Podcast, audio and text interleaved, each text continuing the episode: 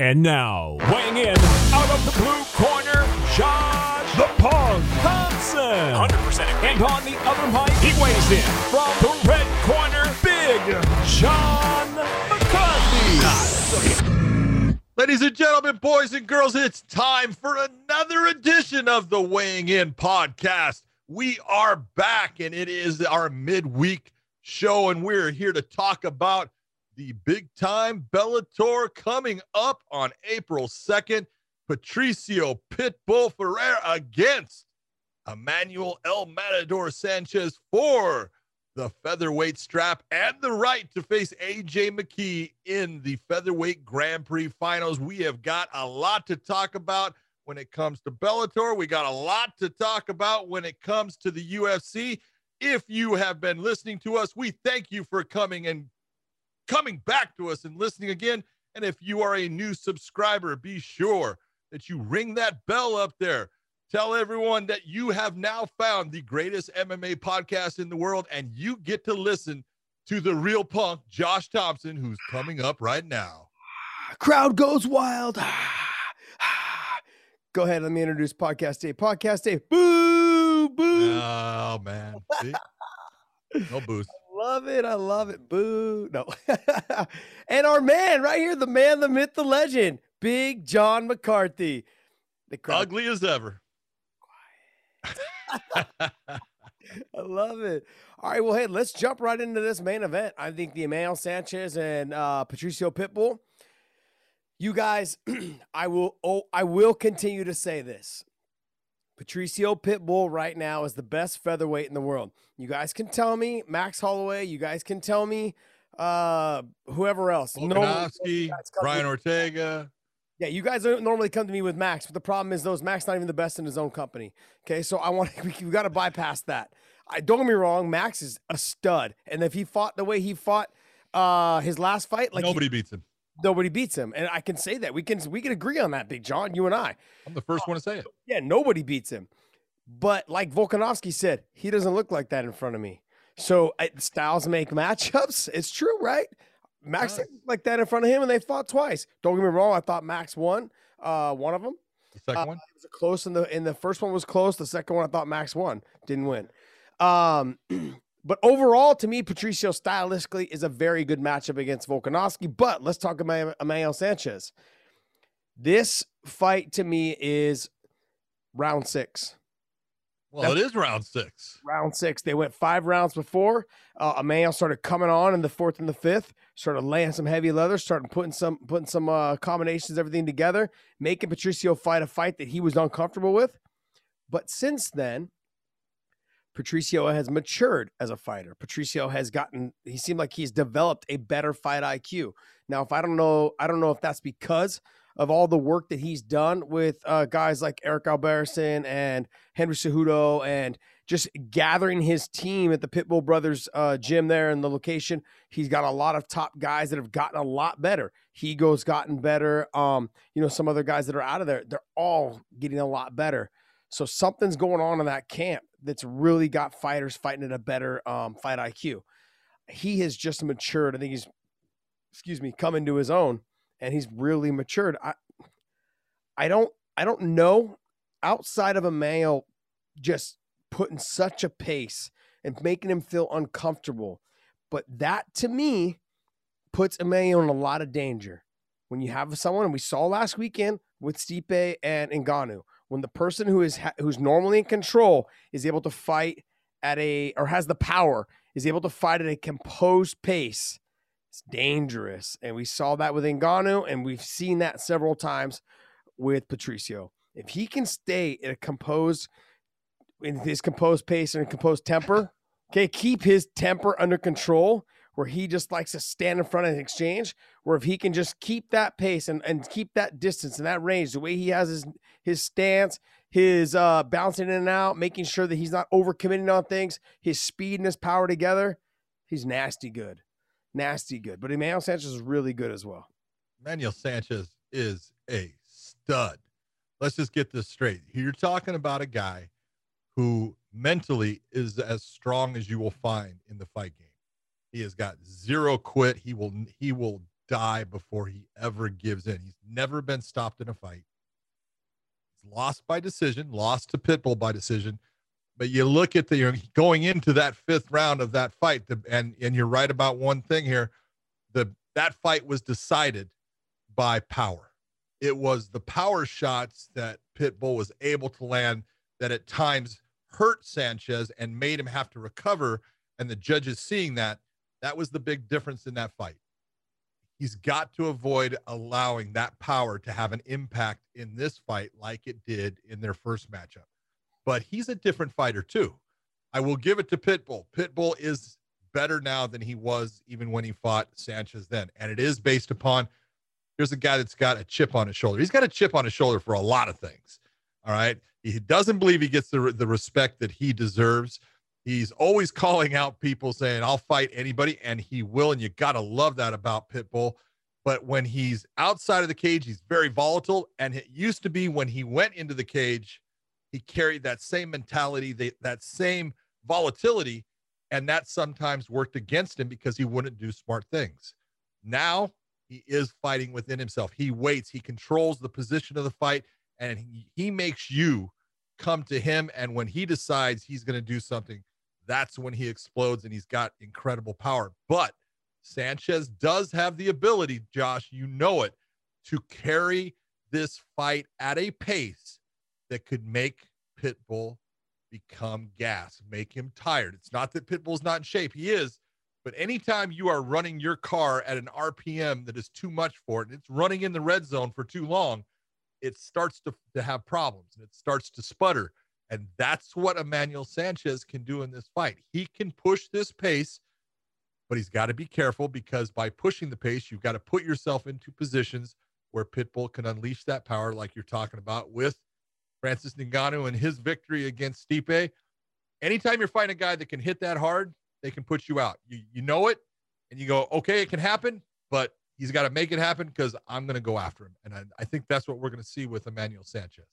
Patricio's an F1 or uh, what Formula One car. That guy can run all damn day if he wants. I mean, yeah, look, when guys are fast, they hit hard and explosive like Patricio is, they do tend to, to kind of slow down as the fight goes on.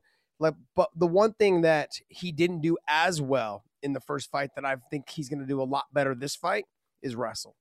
He's he's gotten so much better in wrestling from working with Henry Cejudo and other top guys in wrestling, as Eric Albarracin working with them as well, getting better on the mat and on control. And I've had, like I've said several times, I've had an opportunity to grapple with him, and he's a stump. He's hard to move. His legs are strong. He's got good. He's got a couple good sweeps from the bottom to get to the top position. He does a lot of it from trying to snap the head into that arm and guillotine. Remember, he's not tall. So I, I've trained with a lot of guys like him, Justin Wilcox. If they get on your head, even when they're on their butt, they just stand right up with you because they don't have very far to go. And he's flexible enough to tuck his heels up underneath his butt and stand up. and we know if he gets on that head and arm, even from the seated position, he'll either sit back into you and finish the arm in guillotine, or he'll stand up and then maybe re-jump it as he adjusts, or he'll make space and try to land the heart, you know, the knockout punch. He's got all the tools. I really feel like what he's going to do is he's going to stop Emmanuel Sanchez from putting too much pressure by taking him down. He's going to control that top position. He knows that the submission threat is there by Emmanuel because Emmanuel Sanchez's grappling has gotten really good, but he was good off of his back from before when they first fought. So he has to stay out of the guard. But his game now, I think, under Lovato Jr., will be a little bit more of the half guard game. Get back to your feet. Try to get back up as fast as you can to keep to be able to keep pushing that pace on the feet versus before it was more like let's hang out and guard and let's try and hit arm bars and triangles and all those things. I think if his, his jiu-jitsu game has changed a little bit, like we have seen with Lovato Jr.'s game, where it's the half guard Lucas Leite kind of half guard sweep, get back to your feet or sweep you all the way through to stay on top position. That could be very dangerous against Patricio. No, it, it can, but you've got to you've got to look and say, how do how do I win this fight? And if you're Sanchez, you go, I got to be in his grill. I got to I got to force him into my type of fight. I've looked at what he's done since we fought, and and you can go back and look at the list and the people he's fought, and everything that he's done has been that he started to become more controlling, less aggressive, actually waiting in the center, taking the center of the cage. Now, look, he knocked out Chandler, you know, since that time. He's knocked out Pedro Carvalho in the time. He he went the distance with Archuleta, but dominated the fight. But all of them, he grabbed the center of the cage and said, Come to me.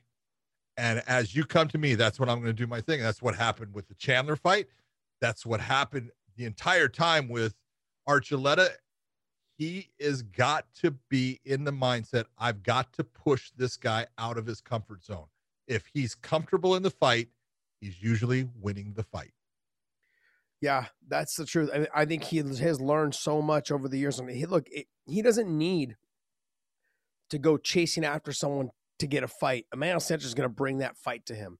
He'll be right there to fight. But him trying to push too much of the pace is going to make it easier for Patricio to get the takedowns. Well, it can lead to mistakes. Yeah. And if he leaves himself open in, in a big counter, it could be lights out or it can be an easy takedown. And an easy takedown means you're losing minute by minute on the ground. Look, I'm not saying Emmanuel Sanchez doesn't have a chance. I think he does. I think he has a great chance. Oh, yeah. Outside of AJ McKee, there was nobody else in this tournament that I thought was going to beat him, that was going to beat Patricio, except for Emmanuel Sanchez. He'd be the only other person I would say that would give him a run for his money. I mean, it really just comes down to can Emmanuel implement his game plan without leaving himself exposed too much to be either being taken down or knocked out? And I think he can. He's just got to stay composed like he did with Daniel Weichel. What a great fight that was. And then with Patricio, he's he's got to make sure that he switches that that that mentality of like I've already beat this guy. Because I really believe Emmanuel Sanchez is going to come in thinking this is just round 6. You know, this we never finished the first fight. We're still on. And so he's just going to jump right into it and understanding that I've already been hit by you. It's nothing nothing I haven't seen before and he's going to just jump right into it. Let's go. So it's it's up to Patricio to stay composed, fight at a good pace, control the distance, make him respect you with big shots, and get the take the easy takedowns. Don't fight too hard for him. Get easy takedowns. Control the top position. There are going to so, be no easy takedowns. It will none. Be, it will be easy for. I I just think his level of wrestling's gotten so much better since working with Henry Cejudo. It has. There's no doubt it's improved a lot, and uh, you know he's very he's very comfortable in a lot of areas, and he's very confident in his in his guillotine attack, his arm in guillotine. He'll, he'll jump to it if he grabs your neck and he gets it his arm set where he wants it. He'll jump to he'll jump to guard, knowing you're not going to pull your head out. I'm going to squeeze it to the point you're going to go unconscious. So he's got a, he's got a ton of weapons. That's why he is, as you say, one of the best featherweights in the world, and at no, no, this I, moment, maybe the very best. he was the best right now. Right now, I just said that. Uh, okay, Usman Nurmagomedov, Khabib's cousin, is fighting Mike Hamel. Oh, I love Mike Hamel. Mike Hamel's a gamer. He is a tough country boy. I think he's I think he's from Wisconsin originally, but lives in Arizona now. But man, he's just balls tough. He's just going against a guy who's really skilled. I will tell you, man, Usman, I've been watching all of his fights. He loves the stand-up game. He loves to pick you apart on the feet, but when he when he decides, because he usually it's not that he takes you down, he knocks you down, and then he decides, okay, I'll go to the ground with you, and he's super heavy on top, and he does just beautiful hip in, hard positioning. He postures, he brings down big, heavy shots, and he ends fights. He's undefeated. He's freaking unbelievable. I think what seven KOs. He's gone to decision one time one time in his entire career. So he is the real deal. He's good, and Mike Hamel is going to have his hands full. But Mike Hamel came in on a one week notice, fought Adam Borics, and fought him incredibly well, put in a hell of a performance. So just going off of that, I expect big things out of Hamel. I'm not saying he's the favorite to win this fight. He's not. Usman is definitely the guy I would pick to win it, but Hamel's going to give him everything that Usman can handle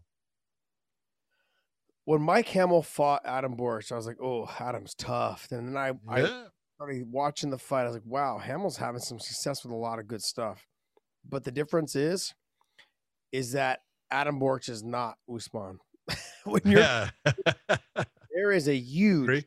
size discrepancy. Like Usman's yes. guy. If you put Usman next to the other Kamaru Usman, Usman Nurmagomedov is the same size, if not a little bit better, or not bigger. I mean, Bigger. and the and different weight classes. One's at 155 and one's at 170. So when you're comparing the two, it's it's like Adam Borics is not that big. I mean, he's tall, he's long for 145. He is, but he's he's not a 170 pounder. Like Usman could potentially be a 170 pounder. And so uh Mike Hamel, he's got his hands full. He's got his hands full. Oh yeah, no doubt about it. Well, yeah, this is Usman's uh, Bellator debut. He's coming in with you know a lot. If you're if you're just gonna just carrying the name of Nur- Nurmagomedov now in MMA is not an easy thing to do based upon the performance of not just one guy. Now everybody that's got that name that's associated being a brother or cousin or someone. You know, you got Umar, you got Usman. They're both undefeated, 13 and 0, 11 and 0. You know, Khabib, Khabib was 29 and 0. So not an easy. It's kind of like I, it's almost become the the new Gracie as far as with MMA. You got the name Nurmagomedov. People are going, "Who am I fighting?" Just the name. They're going, "I'm not too sure about that one." So it's going to be uh it'll be interesting. It'll really be interesting to see how Usman handles uh, the pressure of coming into a new promotion, being under the lights, being with you know uh, Showtime and everything. I don't think it'll affect him at all, but sometimes it does, and we'll see. Do you think the no crowd will uh, make it easier? I think it makes it just incredibly for for a first time guy so much easier when you're going into that promotion and this is your first time in that promotion and there's no crowd. I think it makes your life so much easier. Do you think it makes it easier when you're when you're winning? Yes. Do you think losing and you can hear the announcers saying that you're not winning? What does that make? It that's gonna make more. I th- pressure. No, you know everything. Eh, you can hear your coaches. You can you can you don't have the crowd, which sometimes, and you you know, even as you know, a fighter that was very mature in what you did, but there were times when you heard the crowd and you heard them boo or something like that. You're like, you're thinking to yourself, what the fuck, man? What what do you want from me? It can get in your head, and as a young fighter coming into a new promotion, you want to you want to put on a show. You want to be, you know, very exciting. You want to be have that you know spectacular finish. You want people to talk about you. It's great to have the crowd when you're doing those things, but when you're when it's not that way, it's nice to just ease into that new promotion. Come in, just fight your fight, and then say, "Ah, I've been there, done that, and now I go on to the next." Yeah, I, I don't think um, the guys with that last name though have a hard time adjusting to crowds and energy and silence and training. I think it's just something that they do on a daily basis that just makes them they just come in, get their work done, and go back to their life. Yeah. That's you know that's the feeling and vibe I've always gotten from uh, being around them. Uh, Neiman Gracie and Jason Jackson. To me, this is going to be one of the most exciting fights of the night, outside of the Patricio and Emmanuel Sanchez fight. This is one that I, I look at. Yeah, you know, you look and say, "Well, if it's on the feet, Jason Jackson has the advantage. If it's on the ground, Neiman Gracie has the advantage." Jason Jackson is just such a good guy. I mean, he does everything right when you look at the way he lives his life. This guy works his ass off. He's got all these different jobs. He's got different companies. He's, you know, always talking, man, I, got- I got to feed my kids, man. I got, I got to work. He's always at the gym. He never takes time off. And anytime they ask him to fight, his only answer is yes. He will fight anybody, anywhere. I love Jason Jackson. I think he's just a hell of a fighter. In the stand up, he's good. He's long. He's rangy. And you look at his last fight was against Jordan Mein.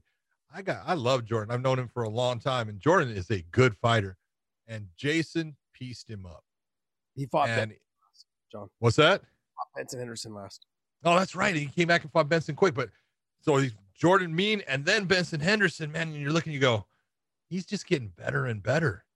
You know, and, and you know, you fought Benson. Benson is a guy that it's hard to look good against him.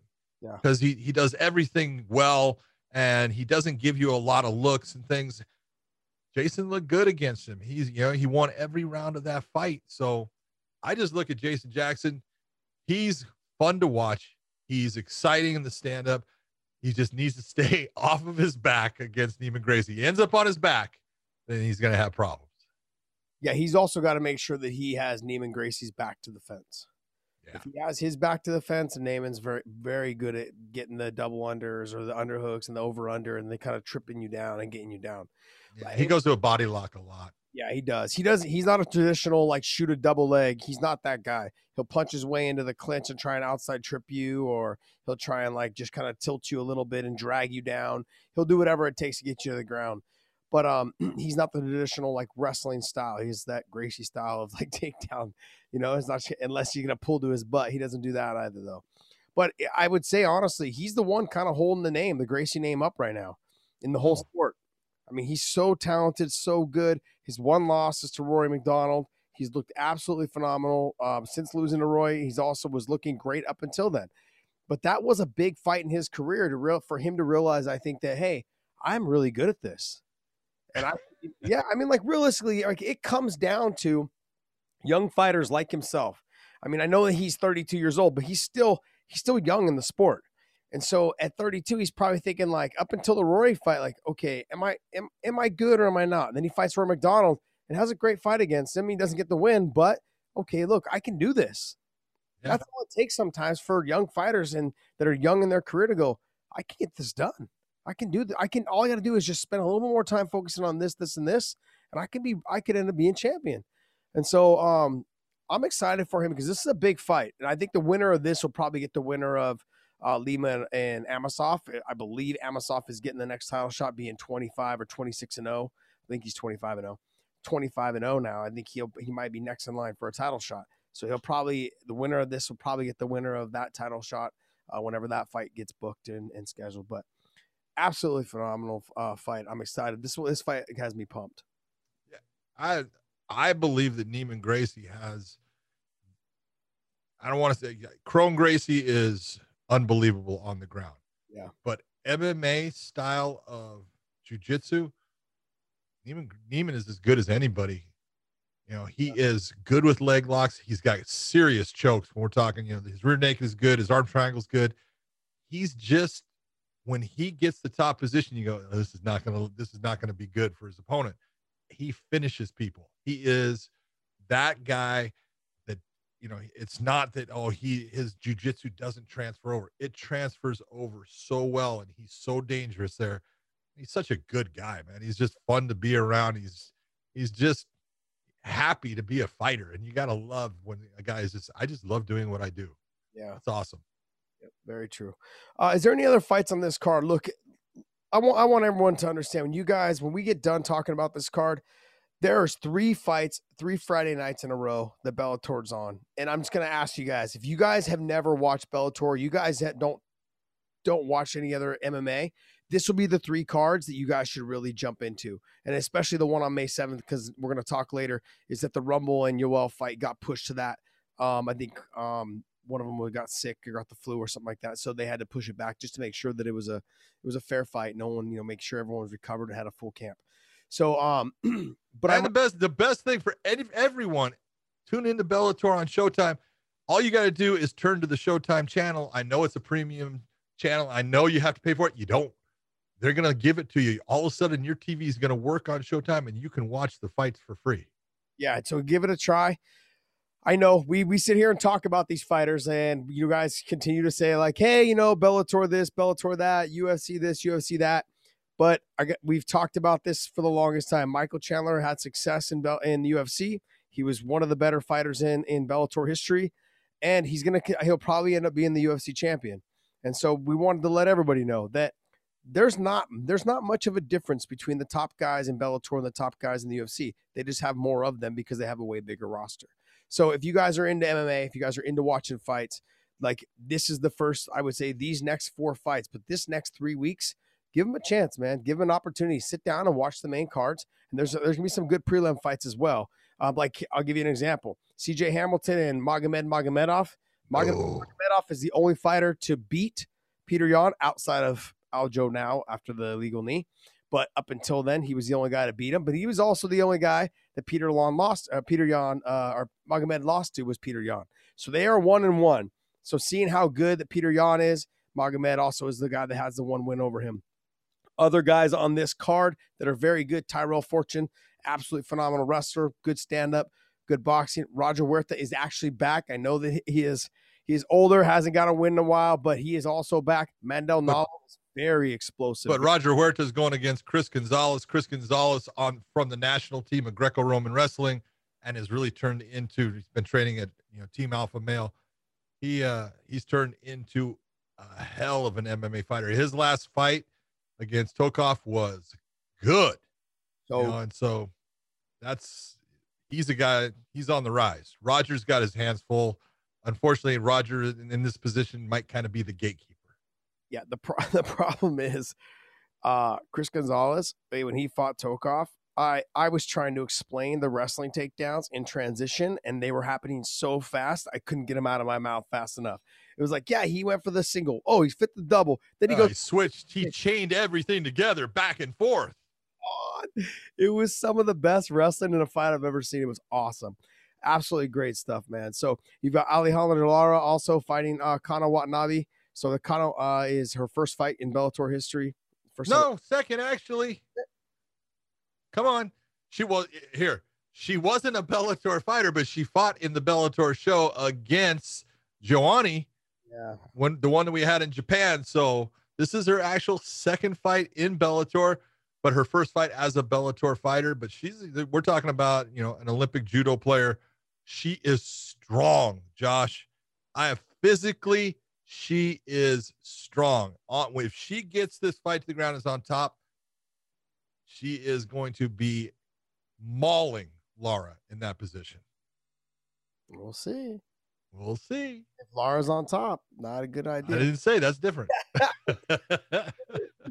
So, um, good stuff, man. I like I said, these next three cards, and then four now that you the Yoel Romero and Anthony Johnson got pumped out to that to May. Uh, these next four cards, man, they're stacked. So if you guys are into MMA and you guys really are looking outside of just the UFC, these are the four cards to watch. If you guys don't like it after that, okay, fine. I get it. I understand. Whatever. You guys gave it a try, but give it an honest try, man. These guys, these fights and these cards that are coming up are absolutely phenomenal.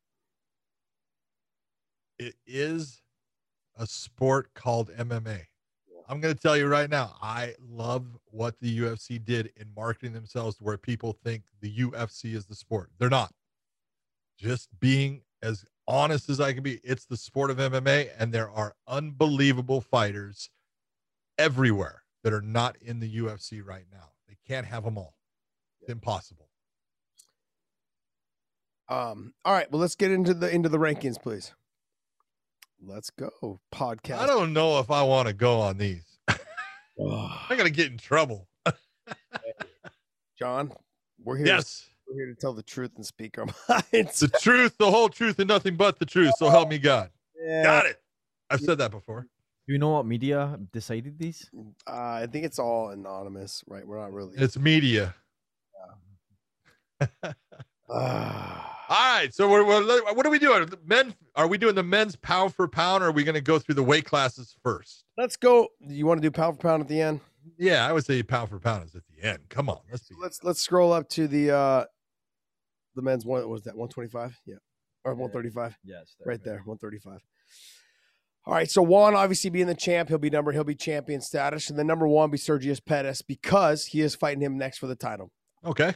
You disagree with any of those? Absolutely, I disagree with. All right, All right, let's uh, let's just be honest. If you're going to say Juan Archuleta the champion, he's number one. Got it. Okay, that makes sense. You're going to say Sergio Pettis number one. Got it. That makes sense. He's the challenger coming up. The next, when you look at who's the best out of all these guys, if they matched up, the hardest fight in there is Magomed Magomedov. Yeah. I have watched him fight. I've refed him. He is a monster. He should be number two.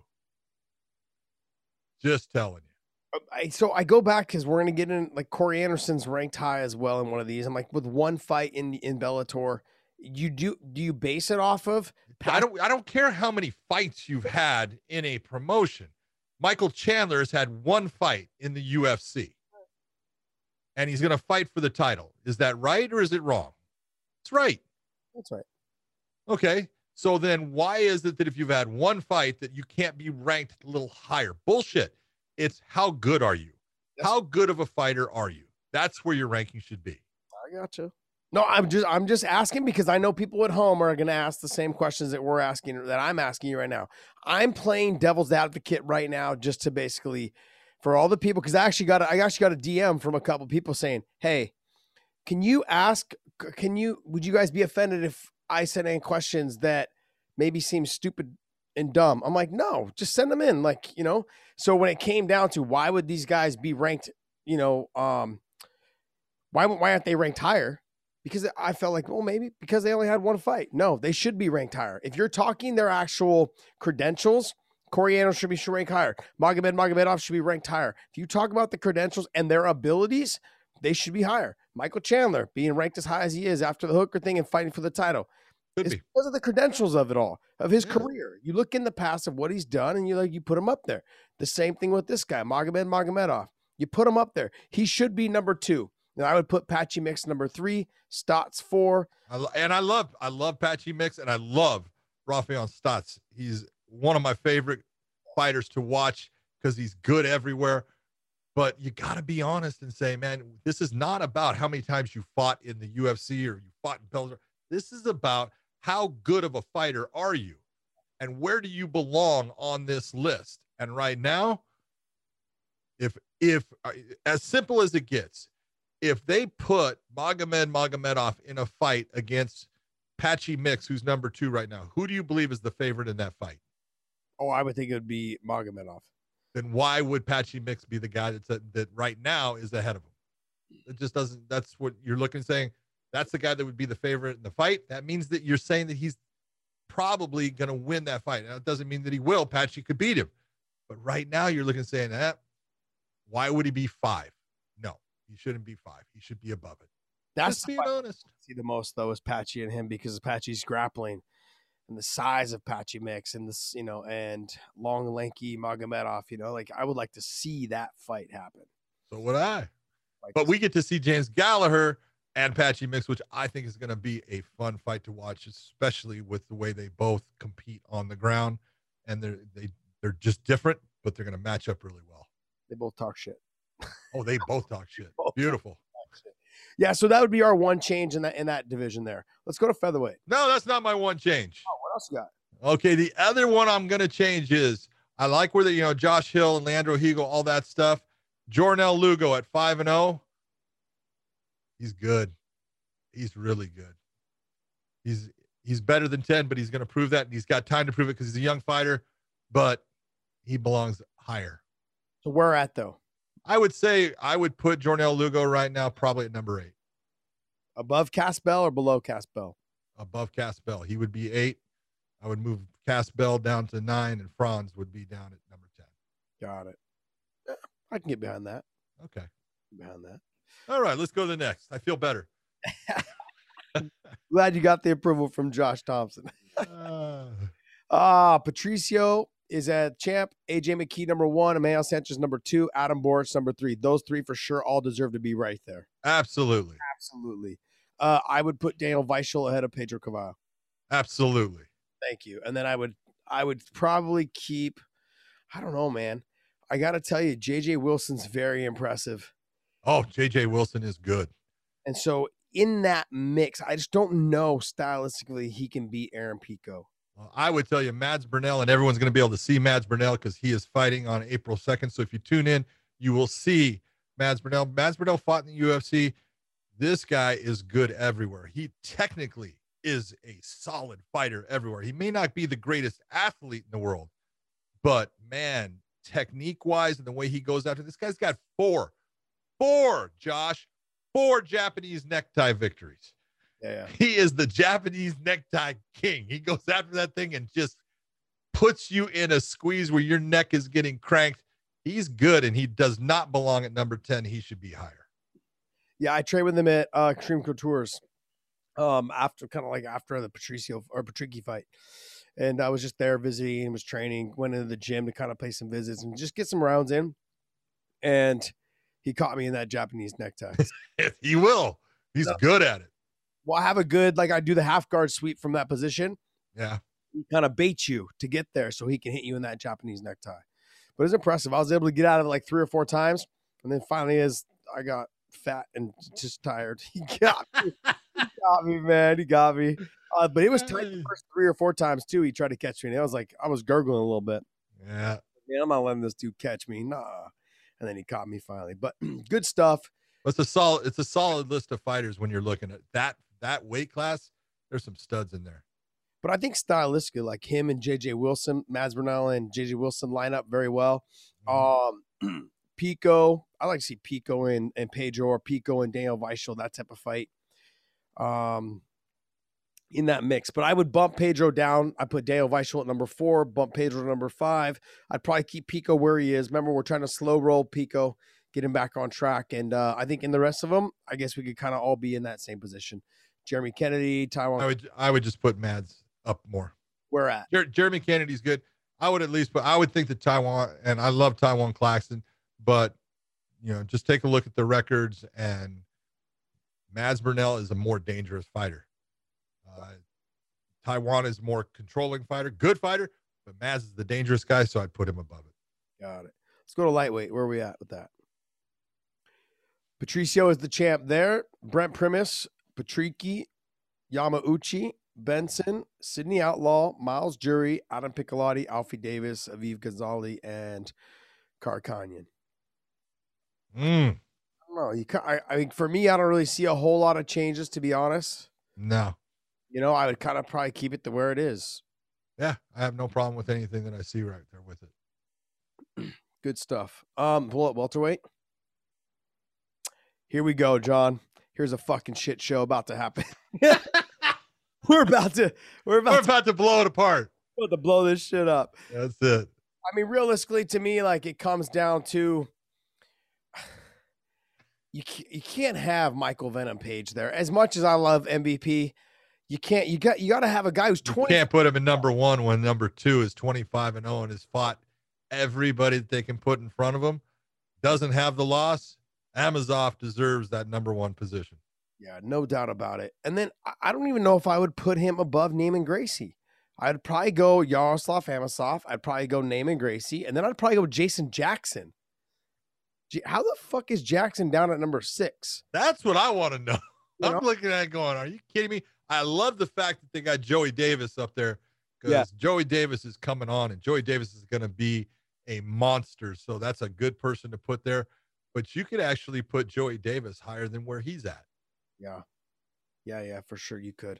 So I would go, I would go Douglas Lima, I'd go Amosov, I would go Neiman, and I would go Jason Jackson, and then I'd probably have in there maybe maybe MVP, maybe MVP, and then I'd probably put Joey Davis and Logan Storley kind of in that mix at the top at number five or number six, somewhere in there. I, I think Logan and Joey are kind of in the same area, but I'd probably put Logan ahead of him only because he had such a great fight with Amosov. Yeah, and he's he's actually he's just fought.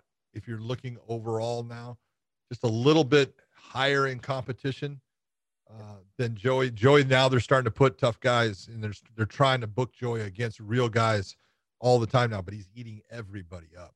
He's just so good. He's gotten so much better on the ground and pound. He's gotten so much better. On Oh, his ground and pound is heavy. the- um, you know who's going to be the surprise though is Jaleel Willis. Lil Willis, He's going to be the good. if he stays there. Memphis, Tennessee's in the house, baby. Lil Willis is the real deal. What a Tennessee homer! you gotta just moved there a year ago. All of a sudden, now he's a Yeah, now it's a year. I like how I'm always 80 years old. You're always throwing throwing years on my age, but how where I live is you're taking years away. I like it. That's good. But Jaleel Willis to me is going to be one of those guys. I think he can beat Oliver Enkamp, and I like Oliver's a lot. Oliver's good. I like Oliver. He just, I think Jaleel is just a little bit more explosive and a little bit more composed. Has a little bit higher um, echelon of guys that he's fight. Uh, Sabah Homasi, Joey Davis. I mean, th- I believe they're kind of all in that same ranking where they believe, but I think Joey needs to be up there next to Logan Storley somewhere. I would, I would put Joey above, maybe even above Derek Anderson. Yep. Me too. All right. But that that was a shitstorm because of the whole Michael Venom page today. I saw it on Twitter. People are like, "What are you doing? How are you going to have Amosov below Michael Venom page?" And I'm an MVP. Someone's not. I'm an MVP. I'm a I'm a huge MVP fan, but there's no way that you, at this moment you can say that Amosov should be below him. Well, I, I think you're gonna have to bump if you bump MVP down to number five, and I would put Jason Jackson above Logan Storley. So then you have Jason Jackson at number four, and then you've got Logan Storley, and then I'd probably go MVP right there, just past Logan Storley. What do you think? Well, hold. You're saying Amosov would be two, Neiman Gracie would be three. Yep, Jason Jackson number four, Logan Storley number five, and then MVP, and then probably Joey Davis. I think we just screwed that up. You're going to take Michael Page out of there, so Amosov becomes number one. Yes. Gracie becomes number two. Yes. Jason Jackson becomes number three, or Logan Storley becomes number three. Jackson. Jackson's three, Stor- Storley's four, Davis is five. Yep, Davis is uh, five, and then I or you put or M- MVP. Yeah, or MVP, MVP and, and Joey then Davis back and forth. I'm okay with it. I, only because of the the experience of, of level of competition. I, to, to me, the best part is this way. These guys get to look at that, and if you're if you're Jaleel Willis and you're number ten, you can look up and say, "Man, I want to fight Sabah Homasi. I want to fight J- I want Jason Jackson. I want to fight Joey Davis." And you can look and say, "That's that's the guy that's going to get me up. That's the guy I want to go with." Yep. Yeah, I think Jaleel's got a good chance of, of beating guys like Sabah Homasi, Oliver Enkamp. He have a hard time with uh, Joey Davis. You know, Derek Anderson, I think is very beatable for him if he was to fight him. Derek's just he's one of those guys. He's almost like a, a younger Patricio and Patricky. They have no control over the emotions when they fight. He does not.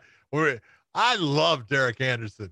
You know the, I, you know he's called the barbaric, and he is absolutely a hundred percent that. But if you hit him, he does he will lose his mind trying to get back at you. Yeah. And he just the fight IQ goes out the window. he's like, What are you doing? But he's good and he's tough and he's fun to watch. Yeah, he is. He is. All right, middleweights. Let's go. Come on, Dave. Get it up there. Gegard Mousasi. Well, he's one of the best fighters that's ever been in MMA. Let's just be honest. Yeah, for he's sure. Incredible. But I, there's no way in the goddamn world you can put Salter at number one when you've got Tokov at number two. Fighting for the title next, by the way. Is Tokov fighting for the title next or Salter? I think it's Tokov versus Mousasi next. There, I, I mean, it just doesn't make sense. Are you are you watching these guys? Uh, and I love John Salter. He's a stud, man. His ground game is so good, but Tokov is a truck when it comes to the stand up, and his ground game's good too. I just there's no way in the world you can sit there and tell me a guy that's 29 and 2 shouldn't be at number one against Johnson, you know, where John Salter is at when he's 18 and 4. And if they matched up, Tokov's going to be the favorite in the fight. I'm a huge fan of Austin Vanderford, but there's no way he deserves to be at number three. Sorry, dude. Got St- Van Steenis and Fabian Edwards and Johnny Eblen. Now I would probably put him above, like above Johnny Eblen, but Van Steenis ahead of Fabian Edwards because he's beaten him. Yeah, I was gonna say one that loss on Fabian Edwards' record, that just happened to come to Costello Van Steenis. So that's a tough one. Ah, come on, guys. Come on. Yeah. So you're, I'm going to go Gegard. I'm going to go Tokov. I'll go Salter, and then I'll go Van Steenis. Then I'll go Fabian, and then I'll go Austin Vanderford. Then I go Eblen. I'd probably I'd do Shipman above Charlie Ward. Well, I'd also do Romero Cotton above him too. Ward. The Ed Ruth thing. Look, Ed's he's not an 85 pounder. I know he's fought at 85 recently, but I wouldn't put him at 85. He's a 70 pounder. He just doesn't want to cut the weight anymore. He's that tweener. He's he's not big. He doesn't want to cut the weight to 70, and 85 is is he's just his body frame is not big enough for it. So uh, he's kind of in that la la land there area. So, but uh, Romero is nasty. Sorry, I train with him, and I'm not being a homer. He's just he's physically strong. Nasty how strong I got. yeah, dude. physically, that dude is a monster, man. He can wrestle. He is strong as hell. The only thing he's got to do is okay. Thank you very much. Control the fight because man, you get tired. He's just got to get used to getting that cardio so he doesn't have to take his foot off the gas. Yeah, he's got that cardio problem. But Luckily for him, not a lot of his fights go that long. John, the, you know the, the real the real troublemaker in that whole thing is Johnny Eblen, the Korean Canelo, as I think I think that's what his new nickname is. It, he's good. And he is able to wrestle. You know, he wrestled at Missouri, man. He is he's a handful. He is. He is. I'll give him that. He's gonna have a hard time with guys like Van Steenis and Fabian. Fabian, the way he moves, his explosiveness, he's gonna have a hard time with him. Johnny Johnny Eblen beats Fabian Edwards right now. think so. Yep, right now. What about Van Steenis? That's a different one. That one's a little bit tougher. He's an animal. Van Steenis is an animal. He is. He mean. And then uh, uh, Eblen and Vanford, they they train together, right? Um. Eblen, uh, Johnny Eblen and and Vanderford. I think they're at uh, ATT. Yeah, they're both they're both now at ATT. Yeah, because Vanderford just moved there. Yep. All right, so scroll down. Here we go. Light heavyweight. Okay, here's the problem, and, and I understand it. It's part of their whole ranking thing. But I got a guy named Rumble Johnson and a guy named Yoel Romero who's not on this list. While other while Tyree Fortune, who I love, is he's a good guy, but Melvin Manhoef, love him as a person, doesn't belong on that list. No. You've got these guys. Okay. You- You're not gonna you're not gonna put them in here. All right, I understand that, but just doesn't make sense. This will all change as soon as they fight. Yeah. okay. Yeah. Okay. So one, hold it. So this is the problem. He's going to get a, one of them's going to get a loss. Yeah. All right. And they're going to come and be where on this list because that's where they belong. That's what I'm talking about. Yeah.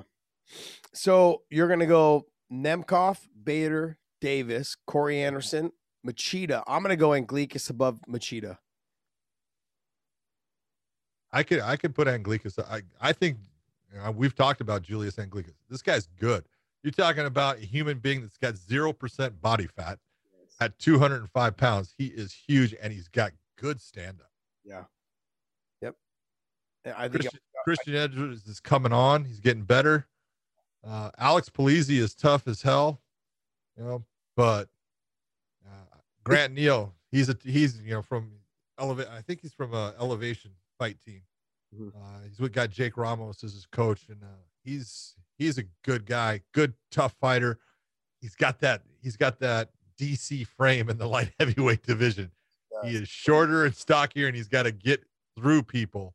Duran. Uh, he- I use Duran Win as an example. They're yeah, exactly. Like That's a it's a rough one. I mean, because you, could look at Julius Anglickas is this guy about six foot three, 205 pounds, cut down to nothing. He comes into the cage probably 230 pounds, and Grant Neal's five seven, five eight. He's probably five seven five eight. Yeah, he's not that big, man. That's a looking that would be a tough fight. I mean, like this is where this is where look. Let's just be honest. John and I talk about it all the time. This is where we start to get a little bit thin. Like the talent is young, trying to trying to get them to the trying to build their their their records, trying to get them up to the fight the the top top echelon of guys. It's going to be hard because right now, like I said, like UFC's got 600 people, 700, 650 people on under contract. We've got maybe 280 to 300 at the most. You know what I mean? So when we're doing the rankings, you're going to see some of this where you see Grant Neal being 5 and 0, Christian Edwards being 4 and 0, Ty, uh, Tyree Fortune being 5 and 0. They're young, they're up and coming. There's the the ceiling is is the limit. We're trying to get them past that ceiling. We'll see what happens. But like in this mix of Corey Anderson, Phil Davis, uh, Julius Iglesias, like those guys, those are the top five, top six guys, uh, you know, in this in this bracket right now. And like you said, you've got Yoel Romero, you've got Anthony Johnson. One of those guys is going to end up with a loss. Where, do you even put him on the top ten? That's the problem. That's the that's the whole question. But I'd rather see the fight than where I don't care where they get placed in the top ten. I'd rather see them. is my opinion. Uh, heavyweight. Ryan Bader being the champion. Uh, Okay. Timothy Johnson, Cheick Kongo, uh, Valentin Moldavsky, uh, Fedor Emelianenko, Linton Vassell, Tyrell Fortune, Steve Mowry, Matt Mitrione, Sergey Kharitonov, and Javier Ayala. Do you have a problem with any of these? I have a look- Yeah, I, I have one problem.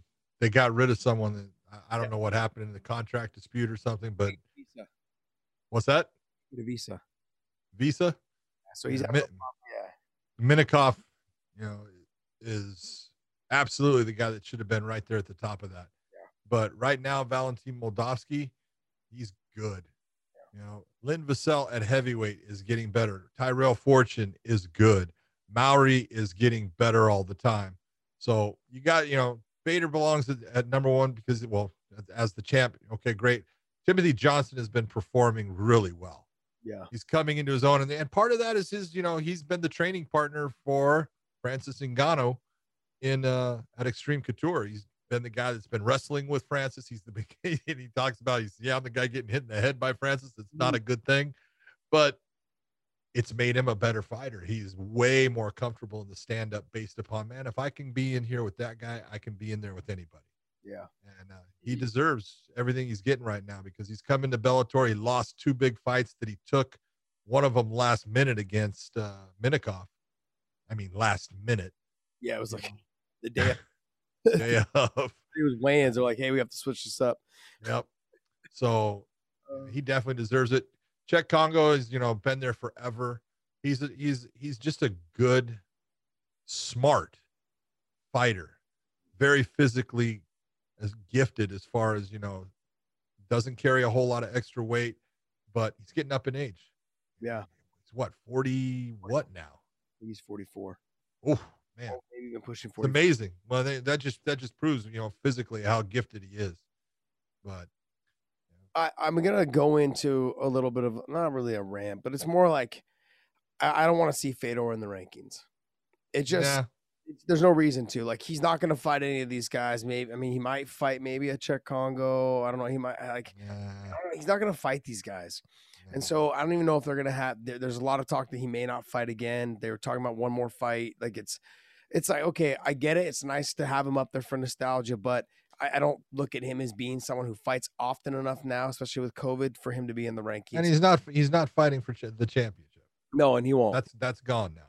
yeah, so I, I don't think we. I think you push. sorry, excuse me. Linton Vassell up ahead of him. I think you take Fedor out of the rankings. We keep Timothy Johnson, Cheick Kongo, Moldavsky. I'd put Moldavsky probably ahead of Kongo. I would put I would put Moldavsky at number two. Yeah, I'd put Moldavsky at number two. Um, Vassell and Check. I- mean, Vassell, Right, come, right there. yeah, right there. It could be interchangeable, but you know where you're at. And Tyrell's probably right behind. Steve Mowry is the one that's kind of the, the dark horse. Physically gifted, so big. Six foot eight. But they, yeah, just a big, big guy. you know. So, and then the other guy that I, I'm always, I'm just, I'm a little bit of a homer with Javier Alba, man. Yeah, you are. He's awesome. Just a great guy. I love it. Um, but you know, when you get down to, to Kharitonov and Mitrione, it's kind of they're interchangeable however you want. One's a little bit more active than the other, but Matt still got all the talent and the ability, but I put Mowry in them ahead. So I go Ryan Bader, Tim Johnson, Moldavsky. Uh, I'd put Linton Vassell above Cheick Kongo. Then I'd probably go Cheick Kongo. And then take Fedor just completely out and then try and slide somebody else into the top 10 position. what do you think? Sounds good. Let's get into the women, let's get in the women's flyweight. Juliana Velasquez, uh, Ilima-Lei Macfarlane, number one. Uh, Juliana Velasquez being the champion after she just beat Ilima-Lei Macfarlane. Liz Carmouche, uh, number two. Denise Kielholtz, number three. Four, Alejandra Lara. Five, Kana Watanabe. And then six, Kate Jackson. Seven, Veta Arteaga. Uh, eight, Mandy Böhm. And then Valerie Loureda and Bruna Ellen. What do you think? I honestly, I, I don't. I think I would change maybe one. I think I, I you know, and I, and I love Veta Arteaga, but Mandy belongs uh, above that. Okay. I would actually think that Mandy should be ranked somewhere in the area of maybe six, but at least seven. But other than that, I really don't have a problem with it. Would you put Lara ahead of Denise Kielholtz? No, in the in the fact that Denise Kielholtz in her last couple of fights has really performed well. She's uh her stand up is so explosive, but you know she's been she's been submitting people too, and she did just beat Kate Jackson. So I I know Alejandra Lara just had a win. Her last win was against Veta. It was a decision win. It was a good win. It showed her improvement in her stand up game. But right now, I believe Denise kind of deserves to be where she's at. Gotcha. Okay. I I would interchange them. Yeah, possibly, good. I think I would probably wait and reserve the right to do it after she fights Watanabe. Watanabe. There you go. she beats Watanabe, I'd be like, okay, yeah, I Oh yeah, I was totally right. Put her above there. I'm gonna pat myself on the back later after yeah. see the fight. Uh, let's go down here to the women's uh, featherweight. Cyborg being the champion, should be number one. Julia Budd number two. Blencowe number th- uh, sorry, Julia Budd number one because Cyborg is the champion. Yes. Uh, Arlene Blencowe number two, Cat Zingano number three, Leslie Smith number four, uh, Sinead O'Connor, uh, Kavanagh, Kavanagh. Kavanagh number five, Janay, Could be Sinead O'Connor if you want. O'Connor. She sings well. Janay Harding number six, Leah McCourt number seven, Amanda Bell number eight, Olga Rubin number nine, and Jessy Miele. Yeah. Mealy. Mealy. You, I, I knew there was a way you had to say it. I would go. I don't know how to. I think Arlene deserves to be it. It be that Cat Zingano Arlene interchange somewhere in there. I don't know. Well, I look at it this way. Arlene Blencowe, she's got a win over Leslie Smith, but it was a decision win, split decision. I understand it, but her last fight was against Cyborg and, and she got mauled. it was She disgusting. got mauled. And so you look at that and you go, eh, you've got to put other people and say, you know, the ones that have won, you know, Sinead Kavanagh in her last couple of fights, man, her last fight, especially, she's going after these ladies and she's putting fist on them. So both Sinead and Leslie and Cat, I would move up and I'd move Arlene back down in between there. Um, Janay Harding's about where she needs to be. Leah McCourt, all those I have no problem with. I would just switch. I would leave Julia Budd where she's at it at number one, but Cat Zingano would go to number two. Leslie Smith would be three. Uh, Sinead, because she lost to Leslie Smith, I think in a split decision victory, uh, would stay where she's at, being number four, and number five would be Arlene Blencowe. I think from what I've uh I was hearing Leah McCourt and Janay Harding might be fighting. So if that all comes to fruition, they were supposed to, and then there was a problem. So I think they're putting that back together. oh, That's a that would be a good fight. Fight. One's got judo, some good submit decent submissions, and the other one's got some ground and pound and uh some Nasty stand up. nasty stand up. Should be a fun fight. Yeah.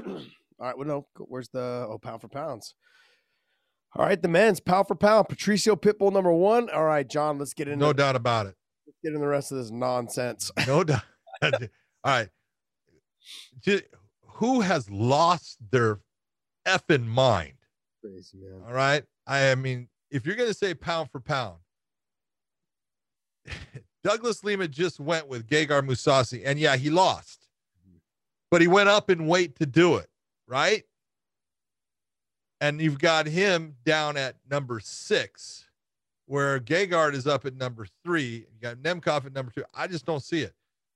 Pound for pound is about the guy that, you know what? He is the one at that weight class. He's this good that we believe that if you matched him up and put him in those weight classes, he would be, you know, even with these guys that are beating him. I, I don't know. I just look and say Patricio Pitbull definitely should be number one. But I think that Douglas Lima should be number two. You want to put Nemkov number three from there, fine. But Gegard Mousasi's a guy, man, you're talking about uh, a resume of fights. Take a look at that record, Josh 47, 47 wins with seven losses. You know, Let's not forget he's fought at heavyweight, he's fought at light heavyweight, he's fought fought at at middleweight. everywhere. Yep. You know, he's even talked about I can make 170. I don't know if he, but he's I don't think so. talked about it. I hope he doesn't. I would say Patricio. I would say Lima number two. And then I'd probably go somewhere in there with the reason why I'm, I know I'd put Gegard number three. I, I might even put Juan Archuleta number four over Ryan Bader. The only reason being is because he's fought in 35, 45, 55. Now he's established back at 35, being the champion. I'd probably put him number four ahead of Yeah. Ryan Bader. You know, and AJ McKee. and- I'd have AJ McKee higher than number seven. Yes, I would for sure. And then after that, like once you get past those guys, I I don't even see Yaroslav Amosov. How do you not have him He's on? not even on there, dude. How do you I not? love that. He's 25 and 0. How do you not have this guy on here? That's that's well, well, hold on, hold on. I, they had Phil Davis at number three in the light heavyweights, Mhm. and they have it number eight in the pound for pound. How does that work? I'll tell you how it works. You guys, I'm going to be 100% honest with you guys. You want to know how that works? Is that the media goes by names. That's all. Those are the only names that they know. They don't watch Bellator. These guys, these these media people, they're going based off of who they've seen fight before. That's it. They're not. They don't. They haven't done any research on these guys. AJ McKee is the guy. I'm ripping into them right now. It's it's it's sad because you've got Yaroslav Amosov at 25 and 0. You've got other guy, you have other really good fighters with one loss or no losses. You know, I mean, like you look at like Tokov. What's Tokov? What's his record? 29 and 2.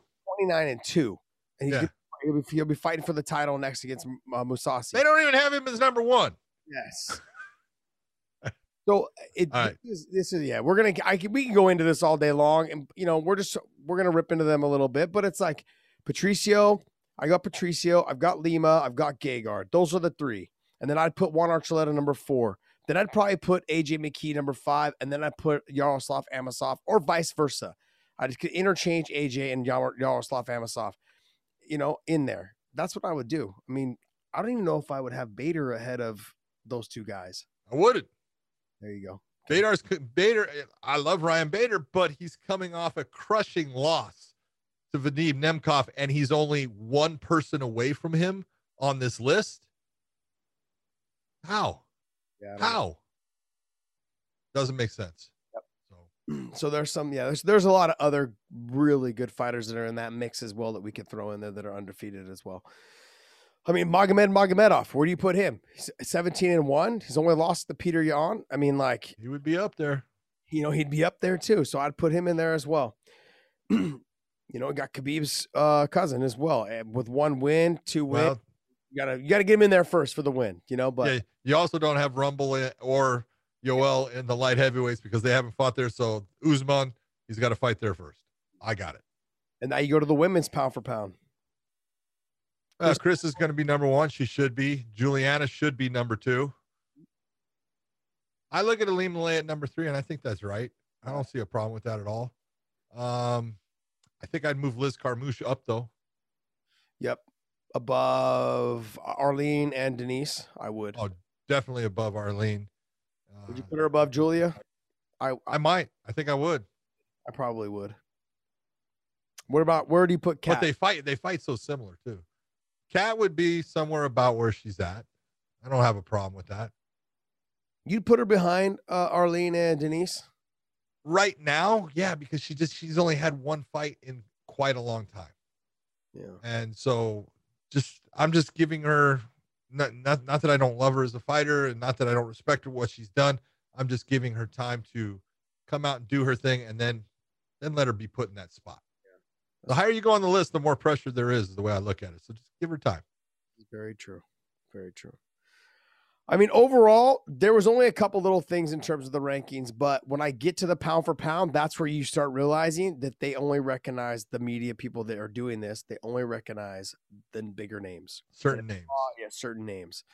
And so that's that upsets me a little bit because I know we've got a lot of top talent that's in there that should be on that list. That's not on that pound for pound list. And even when even when you go to the rankings in their in their weight classes, they're not where they should be either. They're way down below. I mean, Yeah. it's a little concerning. eh, it's the first one i'll give it i don't i don't totally agree with it but it's not the worst thing i've seen but you guys need to get a little better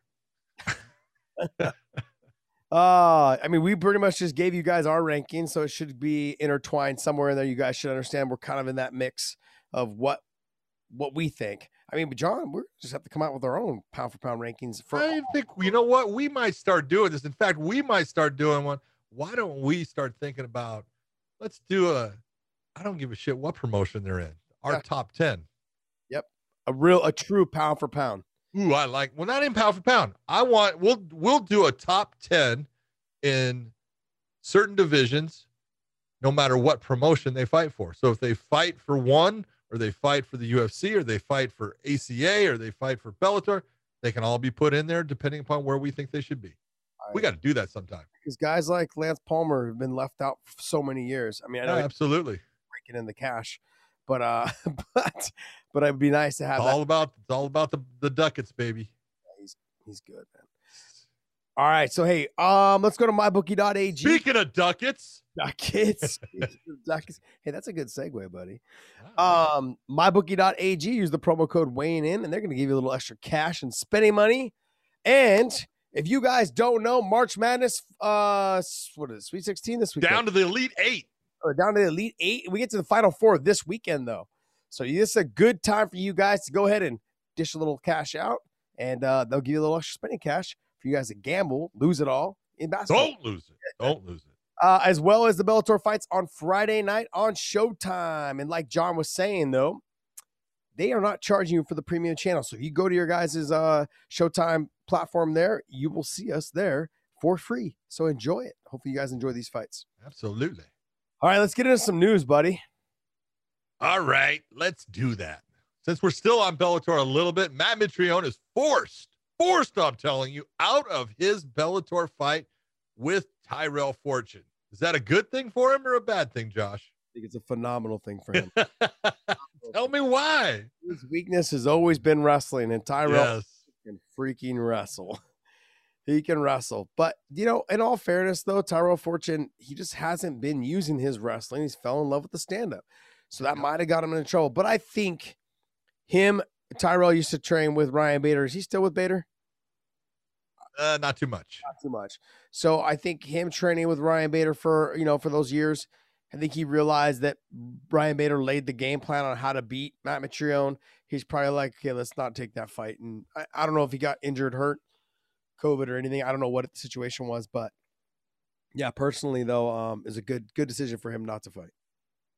Well, I, I can't say exactly why, whatever the, the problem is, but if Matt, you're not feeling good, if you heard, I did see he's been, dude, Matt looks slim. He has been putting pictures out. He's been on this diet where they make his food and stuff. Matt Mitrione is all of a sudden svelte. So he looks really good. If he's hurting anyway, Matt, I hope you get better fast. Buddy, um, we could probably all look slim if we had chefs making our healthy food. Damn straight, baby. Jeez. Oh wow, look at this. Oh, you see, there you go. There's a picture for you. Yeah, bringing sexy back. Bringing sexy back to business there, Mitrione. Look at you, baby. What a Good for you, man. crazy to think a guy that big could be that lean. It's Yeah. nuts. It's nuts to me. Uh, give us up. What else is next there? Podcast, Dave. All right. So, like we talked about a little bit earlier, Bellator debuts of Anthony Johnson and Yoel Romero have been delayed until I believe what May seventh. May 7th. They pushed it back because there was an illness one of the fighters had. I'm not going to say which one, but uh, they needed some time. They wanted to make sure that both guys were going to come in at their best. Uh, both fighters were good with the change. So, May 7th is the date that we will get to see them. And that's also the day of um, the world title fight between Archuleta and Sergio Pettis. So, that's going to be a hell of a card. Are they? Who's going to be the main event? The championship fight. what the hell is wrong with you, Thompson? I don't know. I'm just saying. Like I know it's a great. Fight. I think it's. I think it's good to have the. ti- I always think it's good to have the title fight as the main. car- The main event. It is, and but it doesn't change the the, the Romero Johnson fight. That's a five round fight. So True as well. True. Have you seen pictures of AJ? yes, Go to his Instagram there, Dave. he looks like he's 170 pounds again. I I was the one saying there's no way that Anthony Johnson is going to get back to light heavyweight. He was too big, too heavy, too muscular. I'm not saying he was fat. He was just carrying so much muscle on his frame. And look at him there. He looks. You Jason Jackson looks bigger than him almost. Yes. Yep. But you know what I want to say though? One thing, Anthony, what are you doing with shoes on the damn mats? They're wrestling shoes. No, they're not. Those are Jordans. Those are wrestling shoes. Oh, they are. They are wrestling shoes. What the hell's wrong with you? the way it looked, they look like just Have you ever put one of, a pair of those on your feet? What is wrong with you, Thompson? those. ones. Not one's that expensive. oh man, no, I couldn't afford those ones. Those are too expensive. he looks lean. Look at his face, man. Dude, he looks so lean. It's incredible. Fucking jawline. Jeez. I was shocked when I saw that picture. I said, "Man, that dude has absolutely tra- he transformed himself into this giant behemoth, and then just sucked it all right back. And now he is slimmer than he was when he was fighting DC in the UFC. So if you guys haven't seen this picture, you guys go to his uh, Anthony underscore Rumble and uh, check it out. Anthony Johnson. His uh, he's looking lean, man. Check him out. Looks good. Way to go, Anthony." Why you didn't like the picture, John? Because you were jealous. Uh, all right. Well, let's get into this. Uh, the, all the drama in the in the sport right now. Oh my God, do we have drama? I love the drama part. It is so much fun because I get to sit back and just watch it and laugh. John Kardashian over here. Oh, we're gonna start calling you Big John Kardashian. I love it. First off, the one I want Ben Askren has a gift for being able to get under the skin of a lot of fighters. But when he fought Masvidal, because they they were Masvidal hated him, you know, and then Masvidal had the knockout. But Masvidal siding with Jake Paul and you know being on his call and stuff and saying all this stuff. I love the fact Funky finally came out and said it, man. He says, you know what? Stop. Dude, you know, I've refrained for two years, but let's be real, George. You landed the luckiest knee of your life, and I made you famous. Now, I'm going to say this just flat out honest. That knee was not lucky. That knee was planned. That knee was practiced. That knee was something that they saw a tendency and they said, We're going to start off with this because this is what he has a tendency of doing. And they caught him in that tendency that was a bad tendency. So it was not lucky. telling you right now, that was skill. But you got 40, I'm sorry, 50 to 43 by Usman and will likely again next month. Beat it, loser. he's just, he's got a way with words and he's got a way of getting underneath people's skin. He's intelligent, man. He's just, yeah, he is. He's extremely intelligent. He's yeah. intelligent when it comes to talking shit, also. Yeah, he is. And I think what makes it worse is his hair and his body. Like it makes it worse when someone that looks like him, shaped like him, talk shit to you. Like, and there's Oh, a chance there's nothing you can do about it. did you see his Rocky video? Mm-hmm. Yeah, Oh my God. Did you see the sweats he's wearing? it's the old that old style wrestling style. It's the old style gray sweats, but they even had holes in them, man.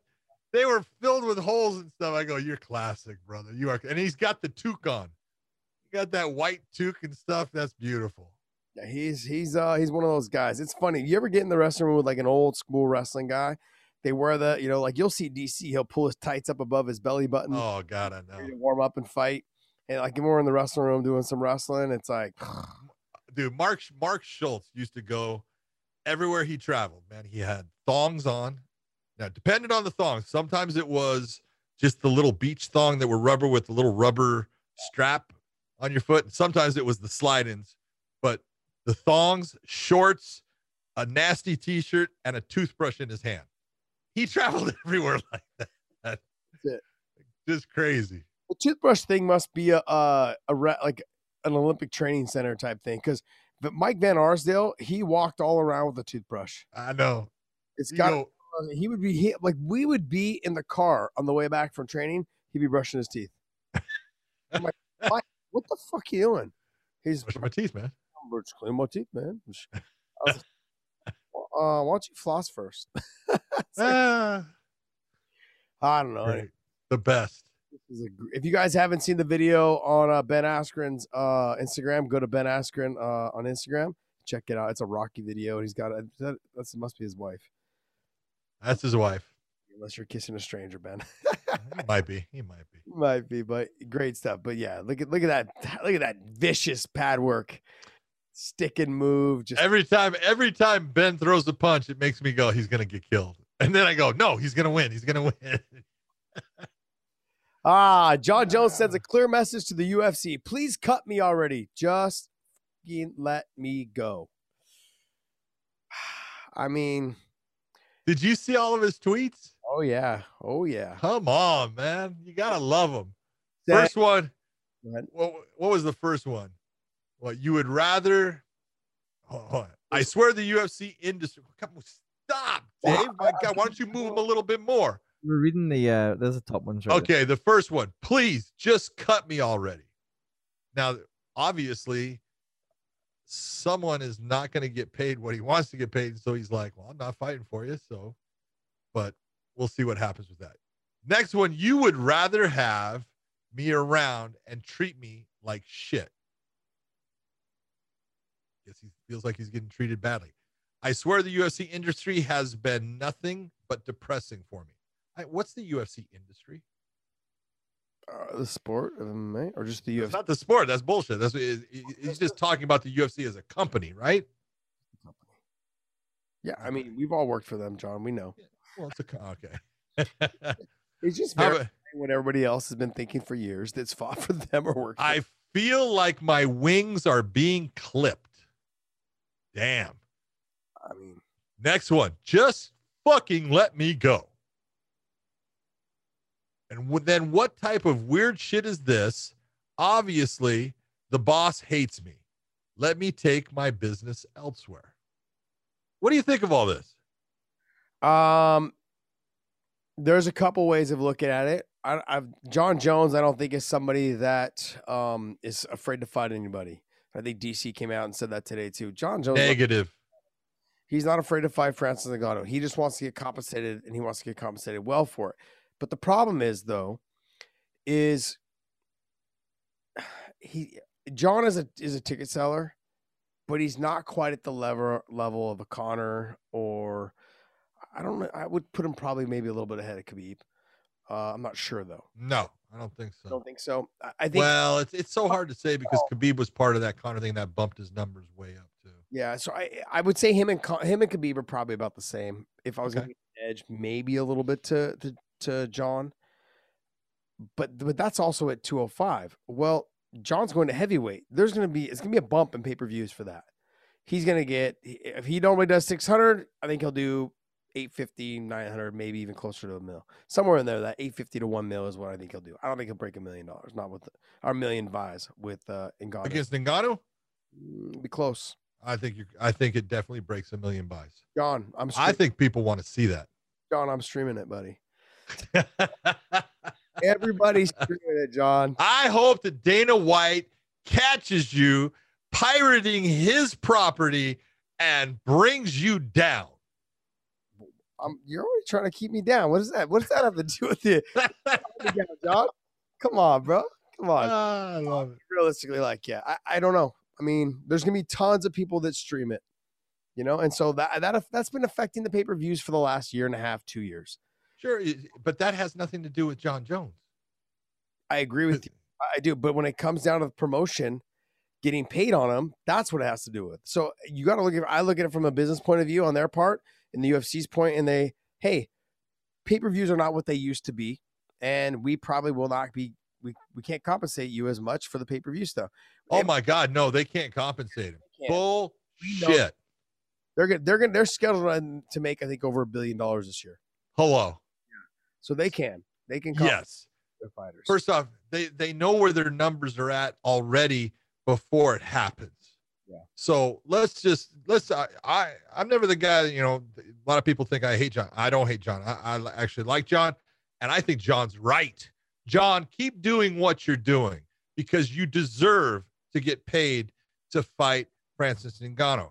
You deserve to get paid based upon the the the entire length of work that you have done in beating guys one after the other and holding on to that light heavyweight title. Now you're moving up to heavyweight and you're going to fight a freaking monster.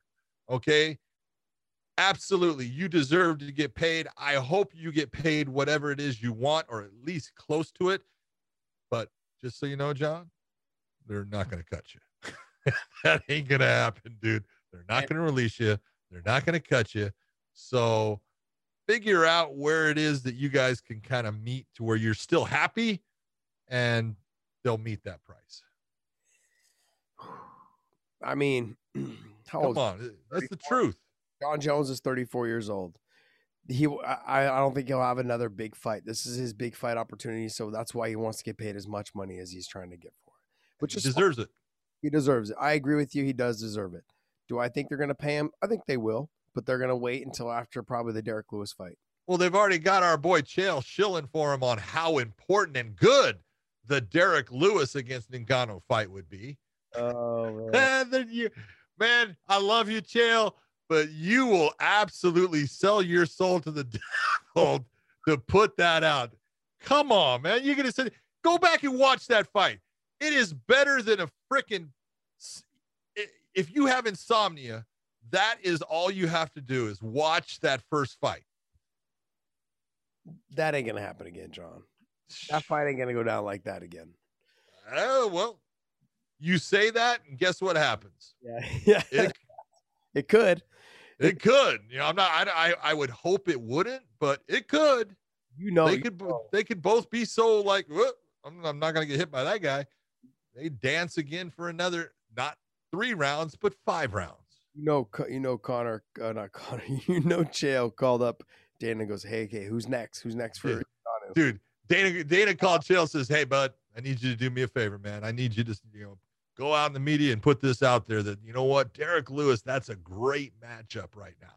And and and, and I love Derrick Lewis. I'm not taking anything away from him. Oh man, But if you're gonna sit there and tell me that should be the fight over John Jones, no. What you're doing is you're trying to manipulate people's opinions and the media and try to push John into a place where John doesn't want to sit longer. And so he takes less in taking the fight.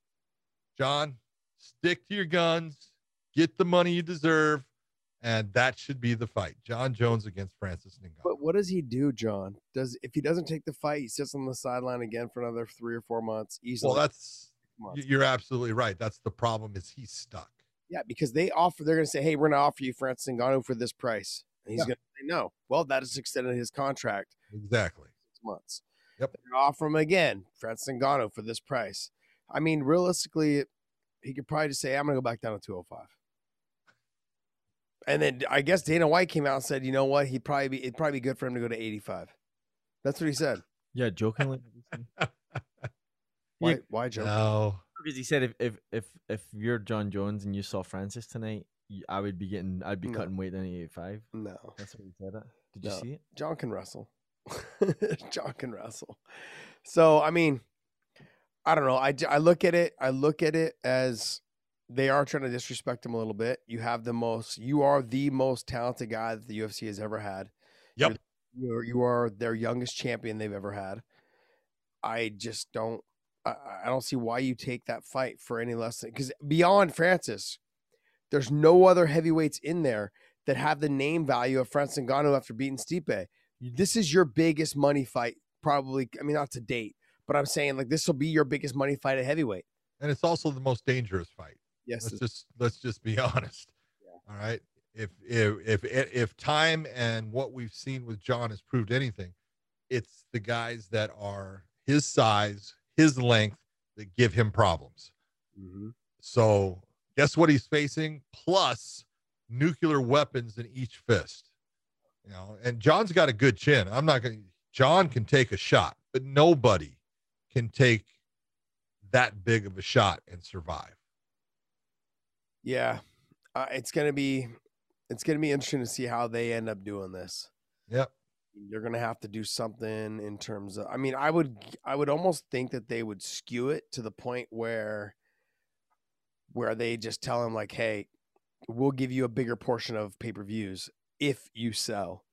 That you know that and that would if I was John, I would I would you know try to work out something with all right, let's let's look at this. If I break this number and I'm gonna I'm gonna go into the media, I'm gonna do all these things, I'm gonna sell this thing. So if I break this number, this is what you pay me. I would do that because you're, then you're betting on yourself. If you don't do those numbers, shame on you. You're the one that didn't create the buzz that it needed. But if you have that, you know, it's sitting there and you know I just got to break this number. I'm going to I'm going to bust my ass to get people interested in that fight. And people would be interested in this fight. Because it, it, almost comes back to the whole Floyd Mayweather thing. Look, there's people that love John and there's people that hate John. Okay? That's great.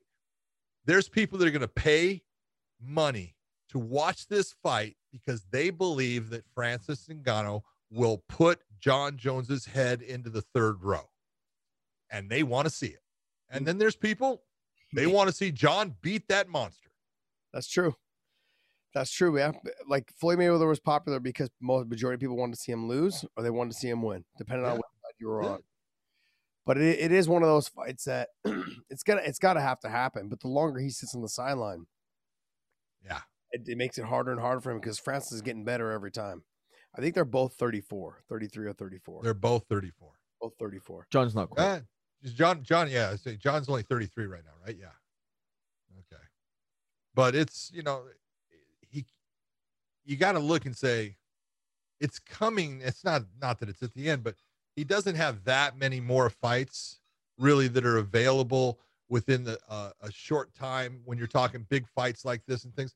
He's got to make his money now. This is this is where you're saying eh, I got to start putting it away.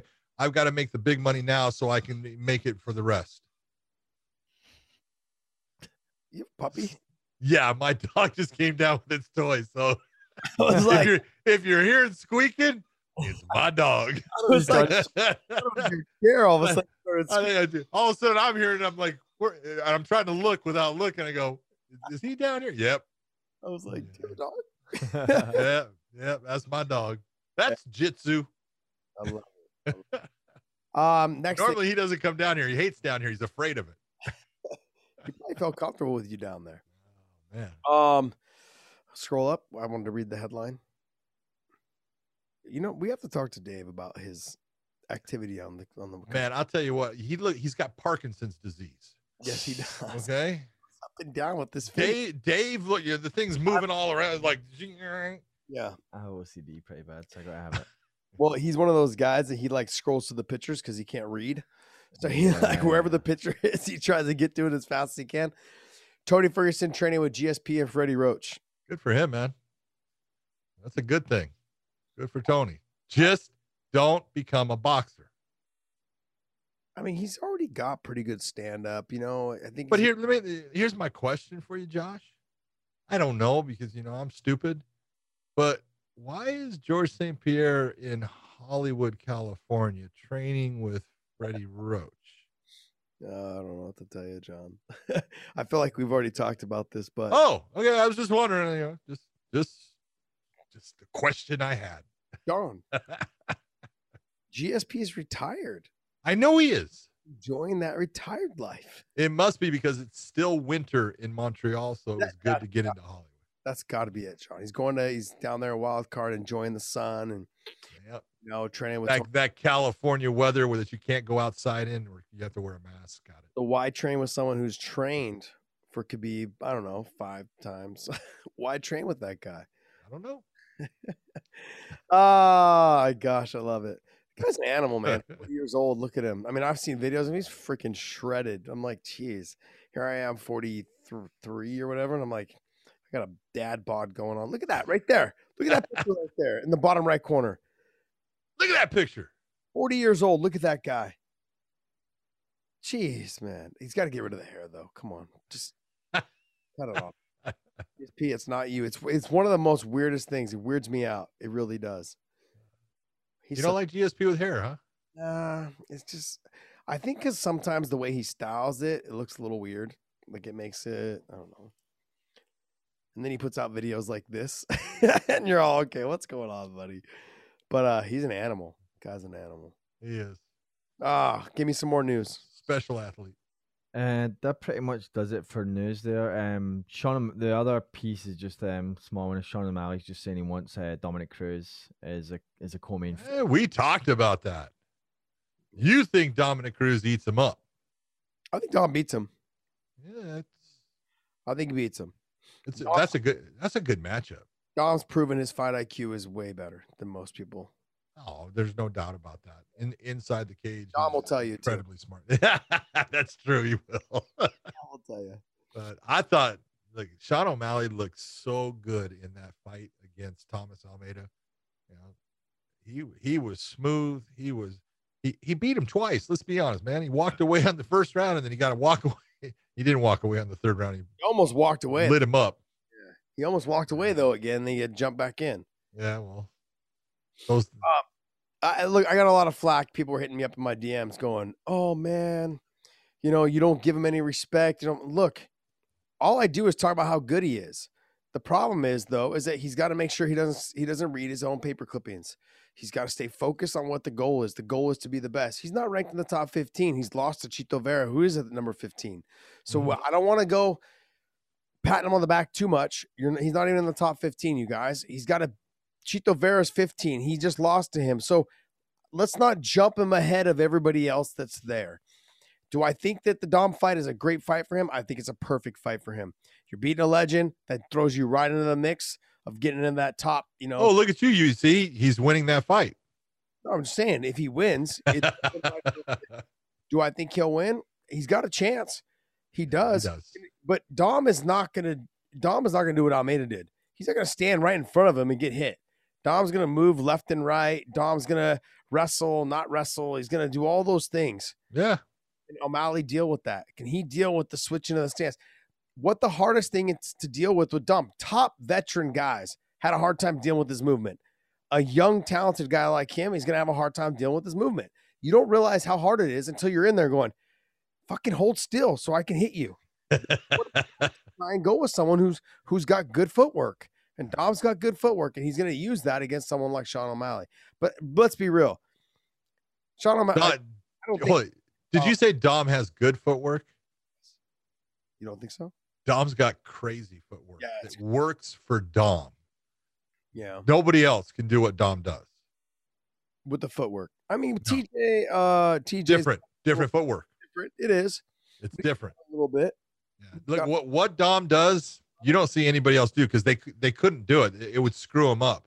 It just works for him because he created it, you know, and he makes it work. But you if if he tries to teach that to other guys and you see them trying to do it, ain't gonna happen. He's just got it. it- it- it's ingrained in him, the, his movement and when and why he does it. I don't think there's any rhyme or reason. He just fucking free cuffs it. He just does what Maybe it is. Man. Works. But I, I think until Sean O'Malley was to get in there with Dominick Cruz, he oh yeah, he's very beatable. But it becomes it's different. Casey Kenney was a classic example. I'm just gonna Yeah. walk him down. I'm gonna get no, it's not that easy, you guys. You and guys he did try he tried to walk him down he just didn't understand at times you know when he was coming and all that and it made a difference in the fight it took away it took away a lot of casey kenney's offense Yeah, it's it's hard. It's hard to get a time and a rhythm. If you change your angle, like we had talked about this before, right? The military tells you, or the police, is the military or the police? They- both Yeah, they, talking about anything l ambushes all those things somebody's running right at you with a knife or a gun, right? To circle off, like basically two steps back and circle, because your brain can't function enough to like still retaliate and try and track you. And Dom has done that to the key, like in, to the T, in terms of Sean part of the key yeah, to the key. That Sean O'Malley will try to to mount his offense. He's gonna have a hard time because Dom will be over there and Dom will be over there and Dom might be in the middle getting punched and Dom might be throwing something back. And so there's a lot going on. It's not just stand in front of me and fight. You know, that's that's one of those things that like if you go back and you guys watch the fight with uh Clay Guida and Gray Maynard, Gray was so frustrated. I had to calm him down in the corner. I'm like, stop. You won't fucking fight me. You won't fight me. Let's go. He's calling him a pussy between rounds. He's yelling at him. He fucking wouldn't shake his hand afterward. He's like, get the fuck away from me. He was so pissed. Gray wins the fight, but he was so mad that he wouldn't stand and fight with him. Yeah. I was like, so that's the frustration level of a lot of people when they're yeah fight Dominick Cruz. i agree O'Malley to call him out. I think it's a good call out. I just don't think that the UFC and I don't think Dom would take that fight. Be like, yeah, not really up my up my alley. No not at this point i don't think that's uh, No, I think if Dom was supposed to fight somebody, can you pull up the rankings there? It would probably some, be somewhere in. I want to see the Frankie Edgar fight. Sorry, that's the fight that I want to see. I want to see Dom and Frankie Edgar. yeah well the, either that or dom and, and jose aldo Yeah, that's another one. i would like to see that Yeah, that's another one. All right, what else you got for us? legend fights That's it for news. That's it for news, huh? Man, you you ruined the show. All right, guys. Well, hey, go to prowrestlingtees.com slash weighingin and use the promo code 100K and check out our plethora of shirts.